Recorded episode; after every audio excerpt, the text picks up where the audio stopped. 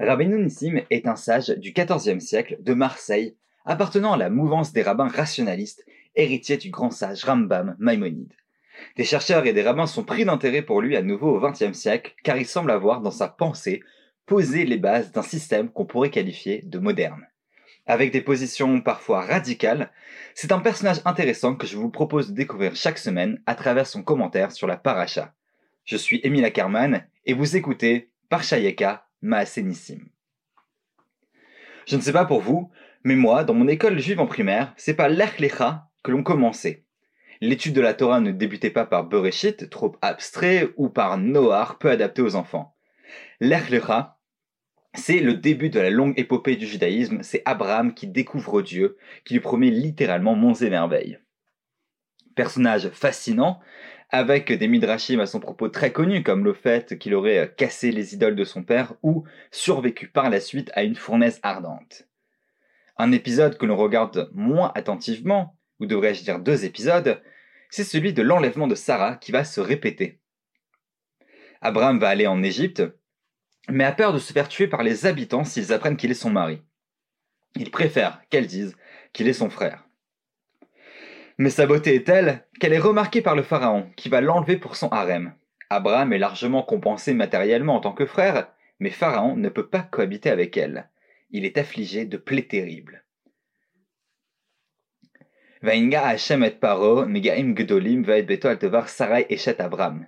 Mais l'Éternel affligea de plaies terribles Pharaon et sa maison à cause de Sarai, l'épouse d'Abraham. Voyons ce que dit Rabbeinu Nissim à ce propos.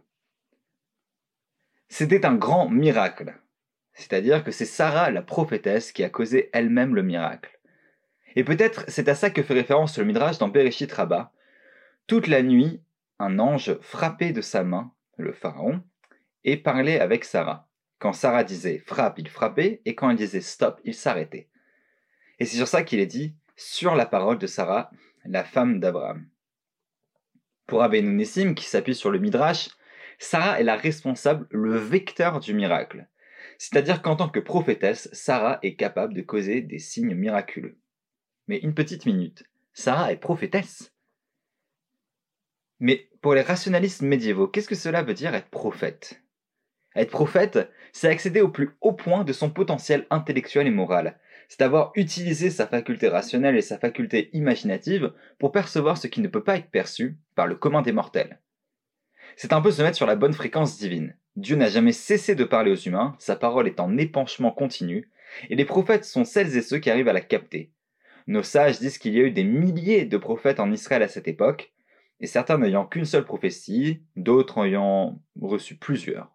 La plupart n'ont pas laissé d'écrit. Et donc, c'est quoi la nouveauté? Il y a beaucoup de midrashim, par exemple, qui disent que Sarah était une prophétesse.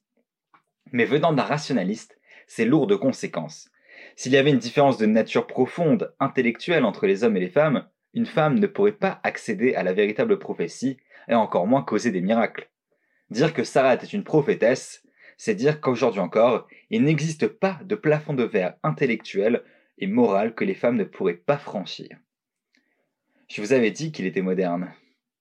C'est d'ailleurs dans la continuité directe de Rambam que certains veulent faire passer pour misogyne. Rambam dit clairement que la Torah parle de ceux qui sont morts d'un baiser des dieux, et que ceux-ci sont ceux qui avaient atteint leur plus haut potentiel intellectuel et donc prophétique. Et ceux que la Torah cite, ceux euh, qui sont morts de cette façon, c'est Moïse, Aaron et Myriam. CQFD. Sarah est donc d'un tel niveau qu'elle commande un ange qui obéit à sa parole. Al Sarah Eshet Abraham, à cause ou sur la parole. C'est donc elle la bosse. Rabbeinu Nissim souhaite ensuite nous parler de la guerre qu'Abraham va livrer contre quatre rois et leurs armées. Parce que Rabbeinu Nissim prend juste des, des, des, moments dans la paracha, commande dessus, puis passe à autre chose de manière un petit peu linéaire. Il nous parle maintenant de la guerre. Qu'Abraham et les enfants de sa maison, ces jeunes et les Sodomes qui sont allés avec lui, en petit nombre, sont allés pour faire la guerre contre quatre grands rois et leurs armées. C'est du domaine du littéral. Ce n'est pas du domaine de l'impossible, car ce n'est pas forcément la force ou le nombre qui compte pour gagner une guerre, mais Abraham a agi avec sagesse. Il les a frappés de nuit, de manière soudaine, et il croyait qu'une grande armée venait contre eux.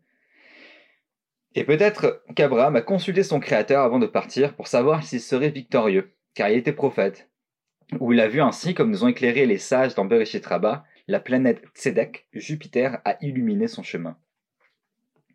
Ne crois pas ici qu'il s'agit d'une forme de victoire miraculeuse surnaturelle, nous dit notre maître. Abraham est un génie militaire, il les a pris par surprise. N'oublions pas que la volonté de Rabbeinu Nissim est de montrer que rien dans la Torah ne s'oppose à une compréhension rationnelle et logique. Il est très surprenant de voir une toute petite armée en conquérir quatre géantes. Rabbeinu Nissim croit donc pouvoir trouver des raisons matérielles à cette victoire. Mais Rabbeinu Nissim croyait aussi en autre chose, l'astrologie. À son époque, il pensait scientifique l'idée de, de dire que les astres avaient une influence sur le monde et les personnes. Il s'oppose d'ailleurs ici à Rambam pour qui il s'agissait de bêtises. Et c'est intéressant, il dit qu'Abraham avait consulté Dieu en tant que prophète, mais laisse peut-être penser que ça voulait dire, que ça pourrait vouloir dire qu'il avait regardé les étoiles dans l'esprit de Rabbi Nissim, c'est-à-dire qu'il aurait utilisé des moyens scientifiques pour connaître les, les prédispositions. Il parle à Dieu ou il fait de la science? Est-ce que c'est pareil ou est-ce que c'est différent? Il va parler aussi ensuite de l'alliance d'entre les morceaux, Brit Ben Abetarim. Dieu demande à Abraham de lui faire des sacrifices pour sceller une alliance avec lui. Et lorsqu'il est écrit Cependant le soleil s'était couché et l'obscurité régnait, voici qu'un tourbillon de fumée et un sillon de feu passaient entre les chairs dépecées. Et tout ceci appartient à la catégorie du nom de Hot, ce qui n'est pas arrivé littéralement, mais qui est arrivé par une nevoie, une prophétie ou un rêve. Pour Abénonissim, Beaucoup de visions merveilleuses qui ont lieu dans l'intimité d'un dialogue entre Dieu et son prophète n'arrivent pas factuellement, mais simplement en tant que vision. Il est dans la lignée de Rambam, qui dit la même chose par exemple pour la Ness de Bilam, qui parle. Ce qui est important, c'est le message divin que le prophète a réussi à entendre, à capter. Peu nous importe finalement si c'est physique ou psychologique. Et ensuite, Agar, la servante d'Abraham. Et ensuite, Agar, la servante d'Abraham. Agar fuit devant Sarah qui l'humilie, et un ange lui apparaît pour lui dire de revenir chez elle. Un ange étant une manifestation divine, il faut aussi être à un bon niveau de prophétie pour percevoir. Il faut en être digne. Et ensuite Agar, la servante d'Abraham. Agar fuit devant Sarah qui l'humilie, et un ange lui apparaît pour lui dire de revenir chez elle. Un ange étant une manifestation divine, il faut aussi être à un bon niveau de, prophétie pour le voir. Il faut en être digne. À ce sujet, Rabbeinu Nissim dit Et l'histoire de Hagar Il est possible qu'elle fût une prophétesse, comme il est écrit, un envoyé du Seigneur s'en vint de Gilgal. Et il est possible qu'elle ait vu dans un rêve une vision et des choses futures parce qu'elle avait appris en étudiant chez Abraham, de la même manière qu'il est dit Une servante a vu lors de la traversée de la mer des gens ce que n'avait pas vu nombre de prophètes, et il n'y a pas ici de littéralité.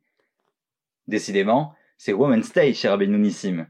Hagar est aussi une prophète, elle a tout appris en étudiant chez Abraham. Et Rabbi Nissim nous dit Ne t'étonne pas qu'une servante puisse avoir un niveau de prophétie, car plus loin, lors de la sortie d'Égypte, on nous dit aussi que c'est le cas, que les servantes ont vu ce que les prophètes n'avaient pas pu voir. C'est-à-dire que sous l'influence de personnalités, d'événements, même une personne de basse extraction peut, peut atteindre un niveau élevé de connaissance et de prophétie. C'est démocratique et c'est féministe. Bon, on pourrait aussi citer la vie qui dit que Agar serait en fait la fille de Pharaon, une princesse égyptienne donc. Mais cela ne change rien. Elle méritera plusieurs fois une intervention divine, et dans le système de Rabbeinu Nissim, cela en fait une personne éduquée, intelligente et réceptive au message divin. Et bien sûr, il n'y a pas eu littéralement un ange pour Rabbeinu Nissim, mais c'est une vision. Des femmes prophétesses, intelligentes, éduquées, élevées, un Abraham stratège et maître de la guerre, la Torah de Rabbeinu Nissim vous convainc-elle? Pourquoi? Postez votre avis en commentaire. Shabbat Shalom et Good Shabbos.